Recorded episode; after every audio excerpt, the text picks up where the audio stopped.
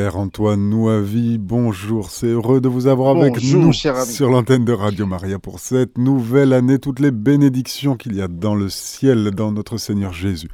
Père Antoine Nouavi, pour vous, pour votre ministère, c'est un thème d'amplitude et un thème, nous dirions, peut-être d'actualité aussi, ce sera l'Église dans l'Apocalypse de Saint Jean. Oui, tout à fait. Euh, bonjour à nos amis auditeurs. Une bonne et sainte année à vous tous. Et nous allons continuer cette année à approfondir euh, ce qu'est l'Église au fondement. C'est par cette manière que nous pouvons aujourd'hui encore témoigner de Jésus le Christ. Et comme je l'ai toujours dit, parler d'église n'est pas une affaire simple et beaucoup la voient comme une institution. Je voudrais proposer qu'on la voit comme le prolongement de la mission du Christ dans la continuité de l'Assemblée d'Israël. Cela ne veut pas dire qu'il ne faut pas voir l'Église comme une institution. D'ailleurs, le projet de nos émissions tous les mois, c'est de découvrir le mystère de l'Église avec l'institution et au-delà de l'institution.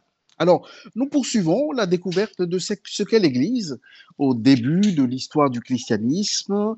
L'objectif est de découvrir ce qu'est cette Église au fondement, mais surtout dans les situations particulières d'un lieu, d'un temps, au temps de la fondation, comment les chrétiens ont vécu ce lien particulier avec le Christ à travers ce corps qu'est l'Église.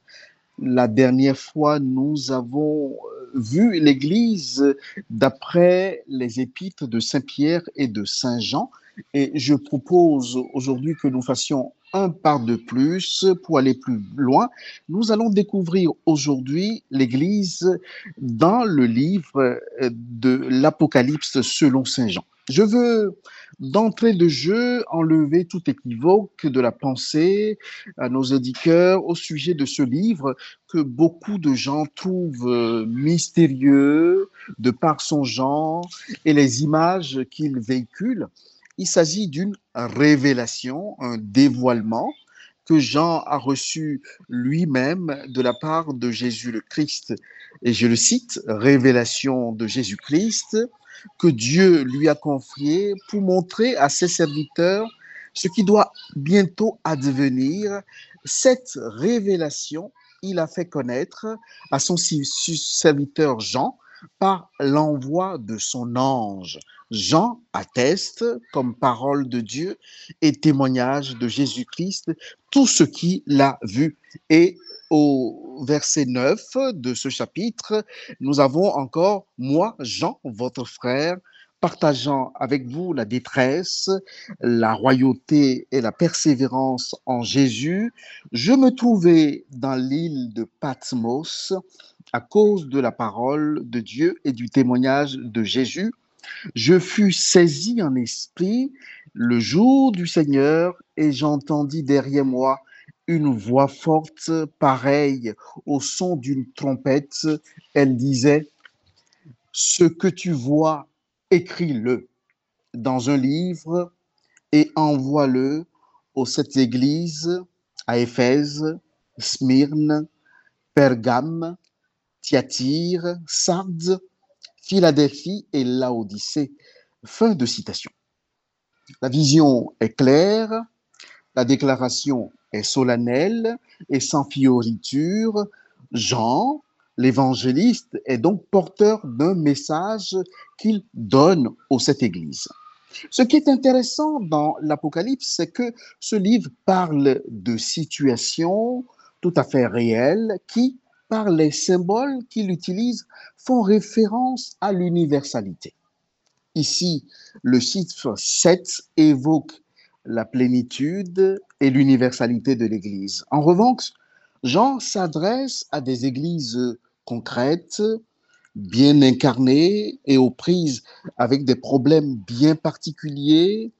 Le choix des villes s'explique fort bien du fait qu'elles faisaient toute partie d'un réseau routier impérial desservi par le courrier. Une autre raison qui a guidé le choix de Jean a rapport cette fois au culte impérial. Toutes les villes mentionnées à l'exception peut-être de Thyatire, offre des témoignages et des vestiges du culte voué à l'empereur romain. Et enfin, même si elles ne sont pas légion, les allusions aux caractéristiques de certaines villes montrent de la part de Jean une bonne connaissance des milieux dont il parle. Il s'agit ici de véritables églises que la recherche historique la plus récente a su retracer l'histoire et qui concordent avec les détails de la lettre de Jean.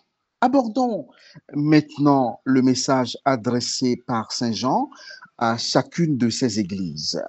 À l'ange de l'église qui est à Éphèse, écrit, et ainsi parle celui qui tient les sept étoiles de, dans sa main droite, qui marche au milieu des sept chandeliers. Je connais tes actions, ta peine, ta persévérance. Je sais que tu ne peux supporter les malfaisants. Tu as mis à l'épreuve ceux qui se disent apôtres et ne le sont pas. Tu as découvert qu'ils étaient menteurs. Tu ne manques pas de persévérance et tu as tant supporté pour mon nom sans ménager ta peine. Mais j'ai contre toi que ton premier amour, tu l'as abandonné. Eh bien, rappelle-toi, d'où tu es tombé. Convertis-toi, reviens à tes premières actions. Sinon, je vais venir à toi et je délogerai ton chandelier de sa place si tu n'es pas converti. Pourtant, tu as cela pour toi, que tu détestes les agissements des Nicolaïtes et je les déteste moi aussi. Celui qui a des oreilles, qu'il entende ce que l'Esprit dit aux églises, au vainqueur, je donnerai de goûter à l'arbre de la vie qui est dans le paradis de Dieu. Fin de citation. Intéressons-nous non? Pas aux qualités. Les qualités sont déjà là. Intéressons-nous aux défauts. L'église d'Éphèse avait été déjà travaillée par l'apostolat de Paul. Elle faisait tout bien. Elle fait face aux assauts du culte d'Artémis, divinité locale invoquée pour la fécondité. Mais elle a comme perdu son amour, elle fait des œuvres, mais elle a perdu l'âme, l'âme de ses œuvres. Moi qui viens d'Afrique, et je suis très heureux de, faire cette émission de, depuis l'Afrique, je suis très fier des communautés d'Afrique qui ont donné à l'Église universelle des personnages comme Saint Augustin, Sainte Monique, Cyprien, les pères de l'église d'Alexandrie, on pouvait parler d'un christianisme berbère qui est malheureusement aujourd'hui disparu. Mais pourquoi? Certainement qu'à un moment donné, ce christianisme n'a pas su s'inculturer suffisamment. Ce christianisme, euh, je ne lui fais pas un procès, a perdu confondu son approfondissement avec une forme de ce que j'appelle une romanisation, c'est-à-dire une civilisation purement romaine, au point qu'il a complètement sombré et a disparu avec la chute de l'Empire romain. Je crois profondément que nos églises doivent œuvrer à partir de la foi en Jésus-Christ et rien d'autre. En agissant ainsi, elles pourront véritablement s'inculturer profondément dans leur terroir et dans leur époque. Après l'église d'Éphèse, nous pouvons nous arrêter quelques instants sur le message adressé à l'église de Smyrne. Je lis donc le message adressé à cette église. À l'ange de l'église qui est à Smyrne, écrit ainsi parle celui qui est le premier et le dernier, celui qui était mort et qui est entré dans la vie. Je sais ta détresse et ta pauvreté. Pourquoi tu es riche? Je connais les propos blasphématoires de ceux qui se disent juifs et ne le sont pas. Ils sont une synagogue de Satan.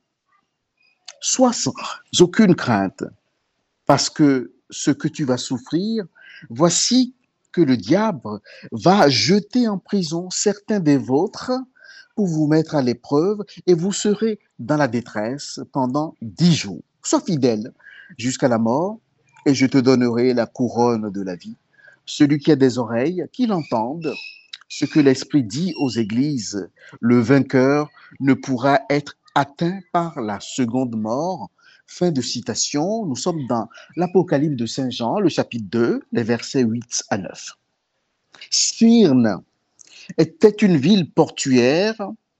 On peut dire qu'elle est riche, mais la richesse dont il s'agit ici n'a rien à voir avec la richesse dont parle le test. Smyrne connaît la persécution par rapport à la communauté d'Éphèse qui connaissait le culte d'Artémis. Les chrétiens de Smyrne devaient choisir entre le culte de l'empereur et le culte de Dieu. C'est le temps de la persécution dans une ville où les faux frères, les juifs, ne leur favorisaient pas la vie. Les chrétiens de Smyrne ont, sont pris dans un étau la répression impériale et le rejet des frères de sang, les juifs, qui leur reprochent d'être des chrétiens. Comment entendre ces paroles? La foi en Dieu ne nous pousse pas dans un déni de la souffrance.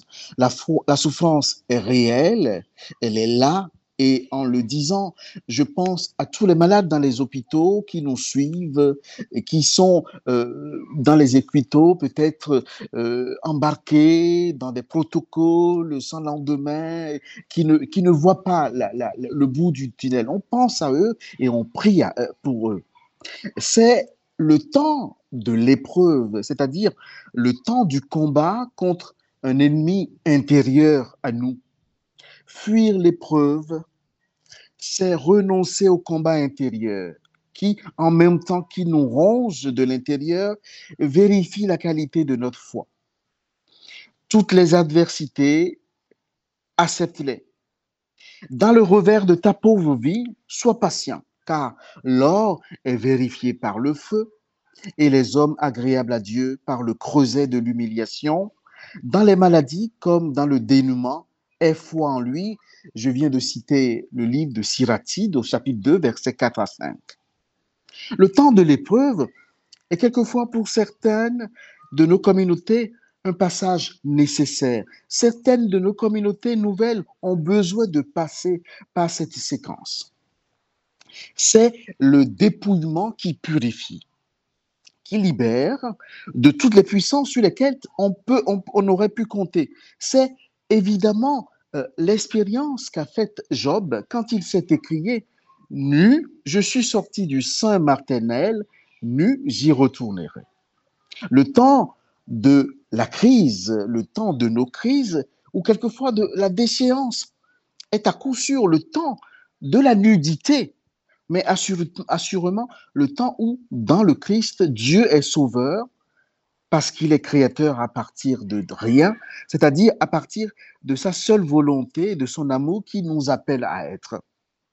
Il ne s'agit sûrement pas de, ici, quand on parle de la communauté de Smyrne, de la richesse euh, matérielle. La communauté euh, de Smyrne est peut-être solide parce que bâtie sur des bases solides, mais elle a peut-être des membres qui ont la foi chevillée au corps pour passer le temps de l'épreuve. Tout cela est important, mais en réfléchissant à l'église de Smyrne, je me suis mis à penser aux tentations du Christ dans le désert et je crois avoir trouvé de quelle richesse il s'agit. Je cite, Alors, Jésus fut conduit au désert par l'esprit pour être tenté par le diable. Après avoir jeûné quarante jours et quarante nuits, il eut faim.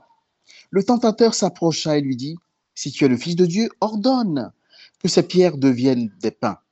Mais Jésus répondit, Il est écrit, L'homme ne vit pas seulement de pain, mais de toute parole qui sort de la bouche de Dieu.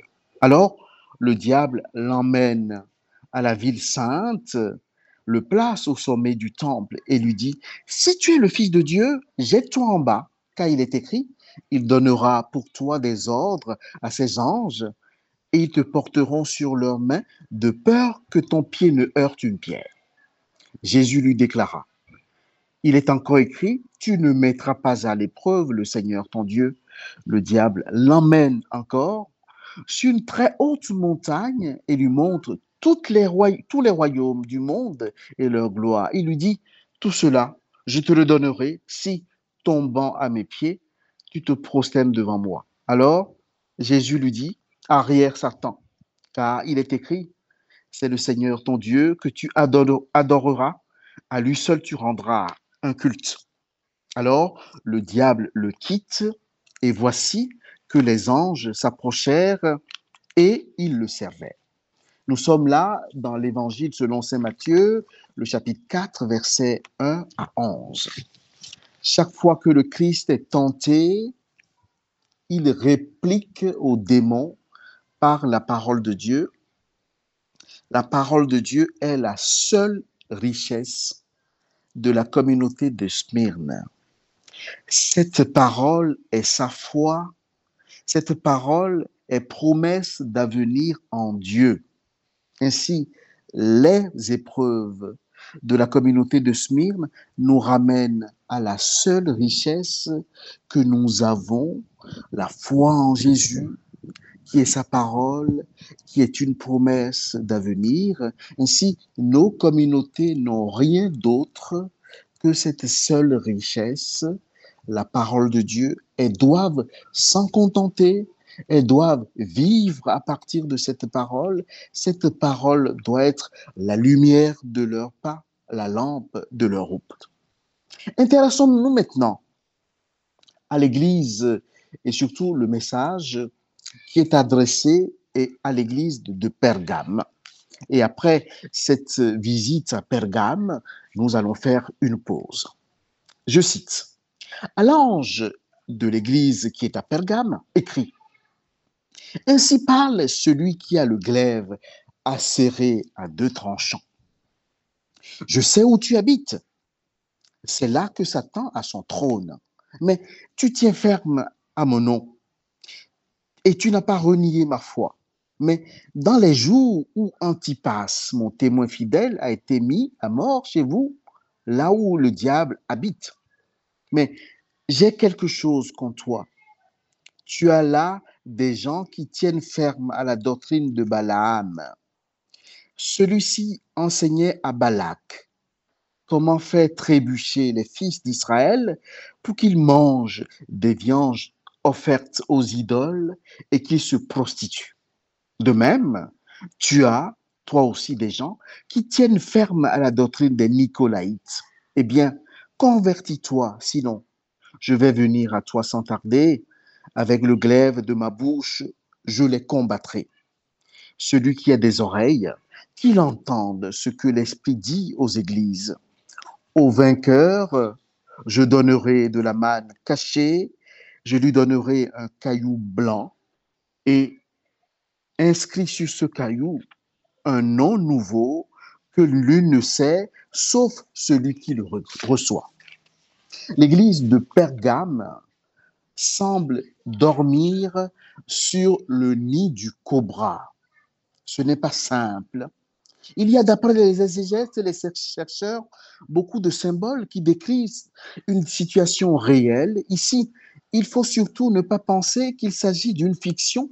La description évoque une situation difficile pour une communauté qui a quand même quelques motifs de fierté. Tu tiens ferme à mon nom et tu n'as pas renié ma foi. La ville de Pergame est en vérité un haut lieu du culte rendu à l'empereur. Dans cette ville d'Asie, nous sommes dans l'actuelle Turquie. En plus, il y a le culte rendu à Zeus.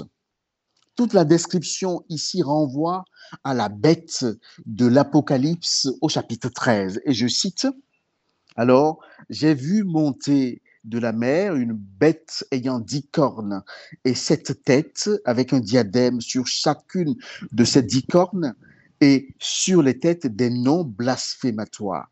Et la bête que j'ai vue ressemblait à une panthère. Ses pattes étaient comme celles d'un ours et sa gueule comme celle d'un lion. Le dragon lui donna sa puissance et son trône et, et un grand pouvoir. L'une de ces bêtes était comme blessée à mort, mais sa plaie mortelle fut guérie, émerveillée, la tête entière suivit la bête. Fin de citation. Nous avons ici la représentation du mal absolu avec ce caractère pernicieux de la séduction.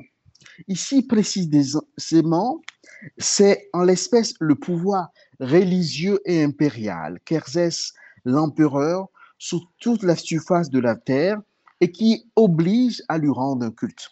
Antipas, un des membres de la communauté de Pergame, a été justement mis à mort pour refus de rendre un culte à l'empereur. Nous sommes manifestement dans un contexte de persécution, mais en même temps une sorte d'attrait que pourrait exercer sur les chrétiens le culte rendu à l'empereur. Les maîtres mots ici sont persécution, séduction, idolâtrie, syncrétisme. Le mélange est détonnant. L'église de Pergame est comme prise à la gorge. La lettre à l'église de Pergame lui demande de garder le cap de la fidélité comme la colonne vertébrale de la foi.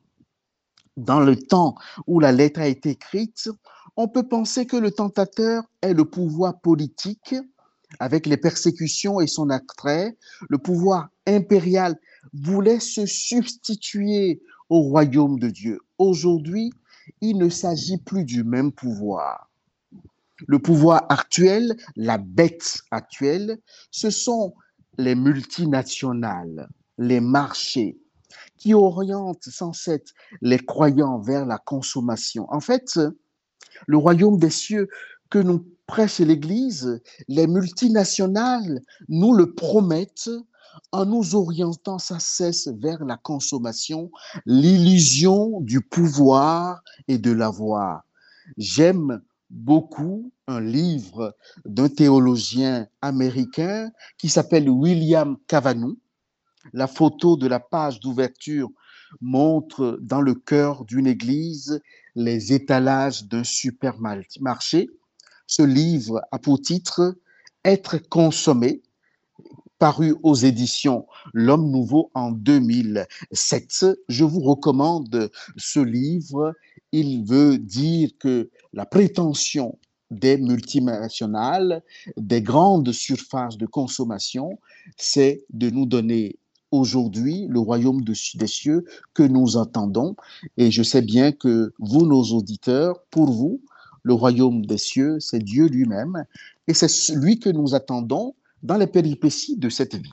Nous allons maintenant découvrir le message de l'ange à l'église de Thyatire. Avant la pause, nous étions à Pergame. Nous allons maintenant euh, partir à Thyatire. Et je lis ce message. À l'ange de l'église qui est à Thyatire, écrit Ainsi parle le Fils de Dieu, celui qui a des oreilles comme une flamme ardente et des pieds qui semblent de bronze précieux. Je connais tes actions, je sais ton amour, ta foi, ton engagement, ta persévérance et tes dernières actions surpassent les premières. Mais j'ai contre toi que tu te laisses faire, j'ai contre toi que tu laisses faire Jézabel, cette femme qui se dit prophétesse et qui égare mes serviteurs en leur enseignant à se prostituer et à manger des viandes offertes aux idoles. Je lui ai donné du temps pour se convertir, mais elle ne veut pas se convertir de sa prostitution. Voici que je vais la jeter sur un lit de grande détresse, elle et ses compagnons d'adultère, à moins que, renonçant aux agissements de cette femme, ils ne se convertissent. Et ses enfants, je vais les frapper de mort toutes les églises reconnaîtront que moi, je suis celui qui scrute les reins et les cœurs, et je donnerai à chacun de vous selon ses œuvres. Mais vous, les autres de Thyatire, qui ne partagez pas cette doctrine et n'avez pas connu les profondeurs de Satan, comme ils disent, je vous déclare que je ne vous impose pas d'autres fardeaux. Tenez fermement du moins ce que vous avez jusqu'à ce que je vienne le vainqueur, celui qui reste fidèle jusqu'à la fin à ma façon d'agir. Je lui donnerai autorité sur les nations et il les conduira avec un cep de fer comme des vases de potier que l'on brise. Il sera comme moi qui ai reçu autorité de mon Père, et je lui donnerai l'étoile du matin. Celui qui a des oreilles, qu'il entende ce que l'Esprit dit aux églises. On note dans ces lettres la même structure comme dans les lettres de Paul. L'auteur parle des qualités de la communauté avant de mentionner les limites et les dérapages. C'est une très bonne pédagogie, cela se perçoit. Ce procédé a certainement fait école, il attire l'attention. Qui d'entre nous ne veut pas être flatté ou reconnu?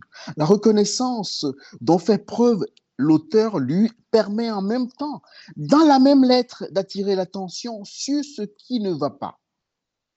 Vous devez vous convertir. Ainsi, nous pouvons dire qu'au sein de toutes les communautés ecclésiales du monde, il y a au programme la conversion. Les recherches ont montré que les ruines de l'antiquité cité de, de l'antique cité de Thyatire se dressent au milieu de la ville moderne d'Akissar, à quelques 60 km au nord-est d'Izmir, autrefois Izmirne. Nous sommes dans l'actuelle Turquie. Pour ceux qui sont habitués à lire le Nouveau Testament, Lydie dont parle Paul a fait la rencontre dans le livre des Actes des Apôtres, euh, est originaire de Thyatire dans Acte 16, verset 14. C'est une commerçante de tissus. On pense qu'il y avait dans la ville de Thyatire un centre artisanal textile. Intéressons-nous à ce qui fâche dans cette lettre Jézabel, cette dame. Personnellement, le nom de Jézabel me fait penser à Babel dans le livre de Genèse. C'est le lieu où les hommes ont voulu construire une tour pour égaler la puissance de Dieu dans Genèse 11. Babel fait aussi penser à un mot qu'on ne peut pas prononcer en public et surtout pas à la, à la radio. Mais plus sérieusement, Jézabel est une figure tristement connue dans le livre des rois. C'est la femme étrangère du roi Akab. Akab, fils d'Omri, fit ce qui est mal aux yeux du Seigneur, plus encore que tout ce qu'il avait précédé. Son moindre tort fut d'imiter les péchés de Jéroboam, fils de Nébat, car il prit pour femme Jézaphél, fils d'Étabal, roi de Sidonien, et il alla servir Baal et se prostituer devant lui. Nous sommes dans le livre des rois, le premier livre, le chapitre 17, les versets 30 à 31. La femme dont il s'agit ici dans l'Apocalypse s'appelle-t-elle vraiment Jézabel ou l'auteur du livre de l'Apocalypse lui a donné le même nom? Il est difficile de le savoir. Certains exégètes pensent qu'une croyante influente peut être la, responsable du, euh, la femme du responsable de l'église de Thyatire exerçait une activité despotique sur les fidèles. Elle s'érigeait en prophétesse pour les enseigner, les séduire, tout en vivant dans la débauche. Peut-être avait-on laissé cette femme prendre des responsabilités parce qu'une autre femme, Lydie en l'occurrence, aurait été précédemment choisie par Dieu pour fonder l'Église elle-même. Ce sont des hypothèses. Il y a manifestement dans cette communauté une perversion de l'intérieur par rapport aux autres communautés dont les risques étaient plus extérieurs, je veux nommer le culte à l'empereur, Zeus, Artémis, la tentation de la communauté de Tiati est plus interne. C'est un ennemi de l'intérieur, plus pernicieux, me semble-t-il. Jézabel entraîne les chrétiens de Thyatire dans un syncrétisme idolâtrique. En transposant à notre époque, je crois que Jézabel est une belle femme, séduisante, qui peut entraîner à l'idolâtrie. Elle a un pouvoir d'égarement. Elle est dans nos rangs. On peut facilement la trouver. Jézabel, me semble-t-il, ce sont les faux noms de Dieu, ce sont les noms qui se substituent au vrai nom de Dieu et à son vrai culte. La lettre à Thyatire ramène au Dieu véritable, à qui nous devons rendre un culte, Ainsi, me semble-t-il, les faux noms de Dieu, ce sont les noms comme fraternité, solidarité, écologie, et qui ont, au lieu d'être fondés à partir de Dieu et de son culte, deviennent une sorte de valeur ou de divinité en soi. Soyons précis. La lettre à Thyatire met au centre le culte de Dieu. Les faux noms de Dieu semblent se substituer à ce culte. J'aime beaucoup une phrase de Jean-Louis Vieillard Baron, professeur de philosophie à l'université de Poitiers, qui dit Le religieux sans religion est décevant. Jézabel est donc toujours là dans nos communautés si nous ne rendons pas le vrai culte à Dieu, à qui un culte doit être rendu, alors nous sommes entre les mains de Jézabel et Jézabel est dans nos murs. Il faudrait que dans nos communautés, on isole Jézabel pour pouvoir rendre culte à notre Dieu. Nous arrivons maintenant à l'église de Sardes. Je lis le message qui est adressé à cette église, à l'ange de l'église qui est à Sardes, écrit ainsi parle celui qui a les sept esprits de Dieu et les sept étoiles. Je connais ta conduite. Je sais que ton nom est celui d'un vivant, mais tu es mort. Sois vigilant. Raffermis ce qui te reste et qui allait mourir, car je n'ai pas trouvé que tes actes soient parfaits devant Dieu. Eh bien, rappelle-toi ce que tu as reçu et entendu, garde-le et convertis-toi. Si tu ne veilles pas, je viendrai comme un voleur et tu pourras savoir à quelle heure je viendrai te surprendre.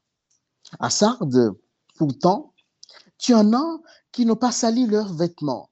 Habillés de blanc, ils marcheront avec moi, car ils en sont dignes. Ainsi, le vainqueur portera des vêtements blancs Jamais je n'effacerai son nom du livre de la vie. Son nom, je le proclamerai devant mon Père et devant ses anges. Celui qui a des oreilles, qui l'entende, ce que l'Esprit dit aux églises. Sardes ne semble pas avoir les mêmes difficultés que les autres églises, pas de persécution, pas d'idolâtrie. Jézabel n'y est pas présente, mais la critique que l'Esprit adresse à cette église est une, une des plus dures, je connais ta conduite, je sais que ton nom est celui d'un vivant, mais tu es mort. C'est terrible. La critique est une des plus dures. Elle est dans, une, dans la forme littéraire dans laquelle elle est euh, formulée sans appel. Sardes, d'après les historiens, les exégètes, était une ville carrefour, au carrefour est une ville florissante. Sardes était la capitale du royaume de Lydie, dont le roi Crésus peut nous donner un indice, riche comme Crésus. La ville était d'ailleurs bâtie sur des euh, fortifications apparemment imprenables. En Grèce, prendre l'acropole de Sardes était une expression proverbiale signifiant tenter quelque chose d'impossible. Mais les Perses vont quand même arriver à conquérir la ville par ruse. Alors, quand le message de l'église de Sardes, quand dans le message de l'église de Sardes, l'Esprit dit, eh bien, rappelle-toi ce que tu as reçu et entendu, garde-le, convertis-toi. Si tu ne veilles pas, je viendrai comme un voleur et tu ne pourras savoir à quelle heure je viendrai te surprendre. Tous les chrétiens de Sardes le comprennent, eux qui ont été pris par ruse. Les chrétiens ont certainement bénéficié des installations de cette ville et de son prestige. Ils se sont certainement vautrés. L'expression vivre à la Sarde veut dire mener une vie de débauche. L'église de Sardes n'était menacé par aucun des dangers ou des périls qui menaçaient les autres églises, pas de menace du culte impérial et de persécution. L'église de Sardes était en paix, mais cette paix, c'était la mort. La situation socioculturelle de cette ville et de la communauté chrétienne qui s'y trouve manifeste qu'il n'y a pas d'épreuve sans épreuve, la, la communauté s'installe, on peut imaginer que les cultes se passent très bien, les structures, les organisations internes de cette communauté se portent plutôt bien. Sardes avait certes ses cultes et ses structures, mais Sartre ne rencontrait plus véritablement son maître et son Seigneur. Cette situation me fait penser à la critique que Dieu adressait à son peuple dans le livre d'Isaïe. Votre jeûne se passe en dispute et querelle, en coup de poing sauvage. Ce n'est pas en jeûnant comme vous le faites aujourd'hui que vous ferez entendre là-haut votre voix. Est-ce là le jeûne qui me plaît? Un jour où l'homme se rabaisse S'agit-il de courber la tête comme un roseau, de coucher sur le sable? Et la cendre Appelles-tu cela un jeûne? Un jour agréable au Seigneur Le jeûne qui me plaît, n'est-ce pas ceci? Faire tomber les chaînes injustes, délier les attaches du joug, rendre la liberté aux opprimés, briser tous les jours. Je retiens ici l'expression Appelles-tu cela un jeûne, un jeûne, un jour agréable au Seigneur? Quand la situation est telle qu'on l'a décrite, il y a forcément des vices. Selon moi, la lettre à l'église de Sardes ne décrit pas tout, elle focalise sur la situation de mort spirituelle dans laquelle se trouve cette communauté. Elle est très actuelle, cette lettre. Nos communautés peuvent rapidement se considérer comme des communautés installées quand il n'y a pas d'épreuves et de persécutions. La lettre à la communauté de Sardes sonne comme l'heure du réveil.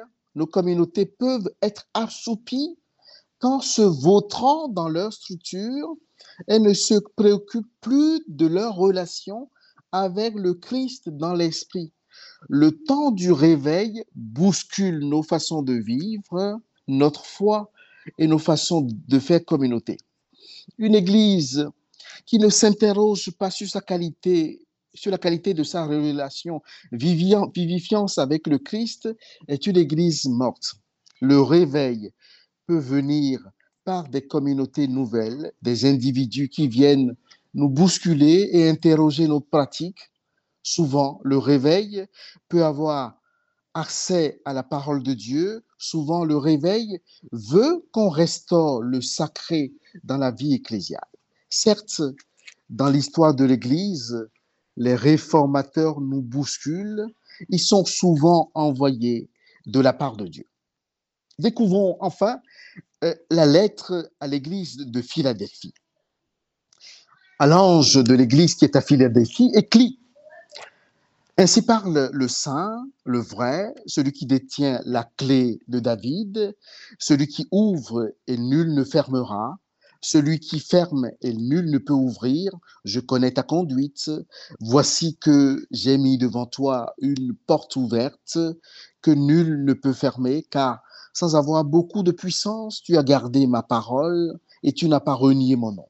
Voici que je vais te donner des gens de la synagogue de Satan qui se disent juifs et ne le sont pas. Ils mentent. Voici ce que je leur ferai. Ils viendront, ils se prosterneront à tes pieds, alors ils connaîtront que moi, je t'ai aimé. Puisque tu as gardé mon appel à persévérer, moi aussi je garderai je te garderai de l'heure de l'épreuve qui va venir sur le monde entier pour éprouver les habitants de la terre.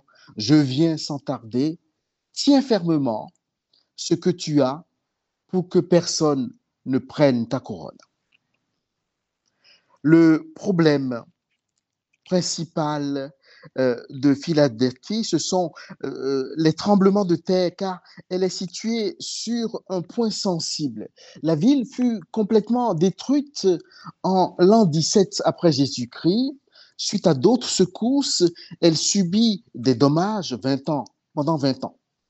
La phrase du vainqueur, la phrase du vainqueur, je ferai une couronne, colonne, colonne dans le temple de mon pied de mon Dieu prend une connotation ironique à la lumière des faits précédents. On aspirait vraiment à du solide dans cette ville, même dans l'église euh, locale. Il y a des éléments dans la situation géographique qui ont certainement influencé la vie des chrétiens de Philadelphie. À cause de tremblements de terre, on était habitué au provisoire. Le provisoire a certainement conduit à une dynamique la dynamique du provisoire, on a relativisé les puissances relatives de ce monde pour s'inscrire dans les valeurs du monde à venir. Puisque cette lettre ne mentionne pas les dérives de cette communauté, prenons le temps de noter les recettes qui ont fait le succès de cette église de Philadelphie. Il y a une petitesse qui peut cacher un orgueil profond c'est ce type de petitesse qui est revendicatrice, qui veut être reconnue et en étant reconnue veut s'imposer. On est là dans la logique du maître et de l'esclave. C'est la petitesse de certaines communautés qui veulent en imposer aux autres. La petitesse de l'église de Philadelphie est plutôt celle de Corinthiens 12, la deuxième, qui dit Ma grâce te suffit car ma puissance s'accomplit dans la faiblesse, je me glorifierai donc bien plus volontiers dans mes faiblesses, afin que la puissance du Christ repose sur moi. Ici, la petitesse est un avantage, c'est un vide que seul le Christ peut remplir.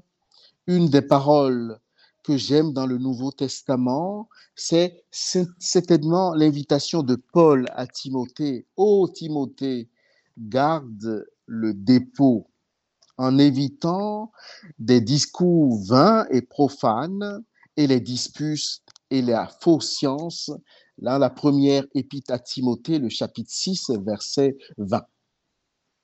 Nous avons déjà ici, dans une de nos précédentes émissions, dit que la seule richesse d'une Église est sa parole de Dieu, la parole de Dieu.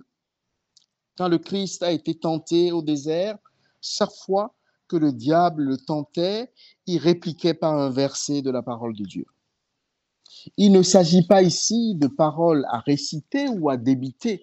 Il s'agit d'une parole qui est certes une promesse d'avenir, mais il s'agit véritablement d'une parole qui est une personne, la personne de Jésus-Christ. Quand la lettre de l'Église de Philadelphie dit, Tu as gardé ma parole, tu n'as pas renié mon nom, elle veut dire que l'Église de Philadelphie est restée fidèle à la mémoire vive de Jésus-Christ. Souviens-toi de Jésus-Christ, ressuscité d'entre les morts, le descendant de David. David, voilà mon évangile. J'étais là en train de citer la deuxième épître de Saint Paul à Timothée, le chapitre 2, les versets 8 à 9. La seule force que nous pouvons garder et avoir, c'est la force de la parole de Dieu.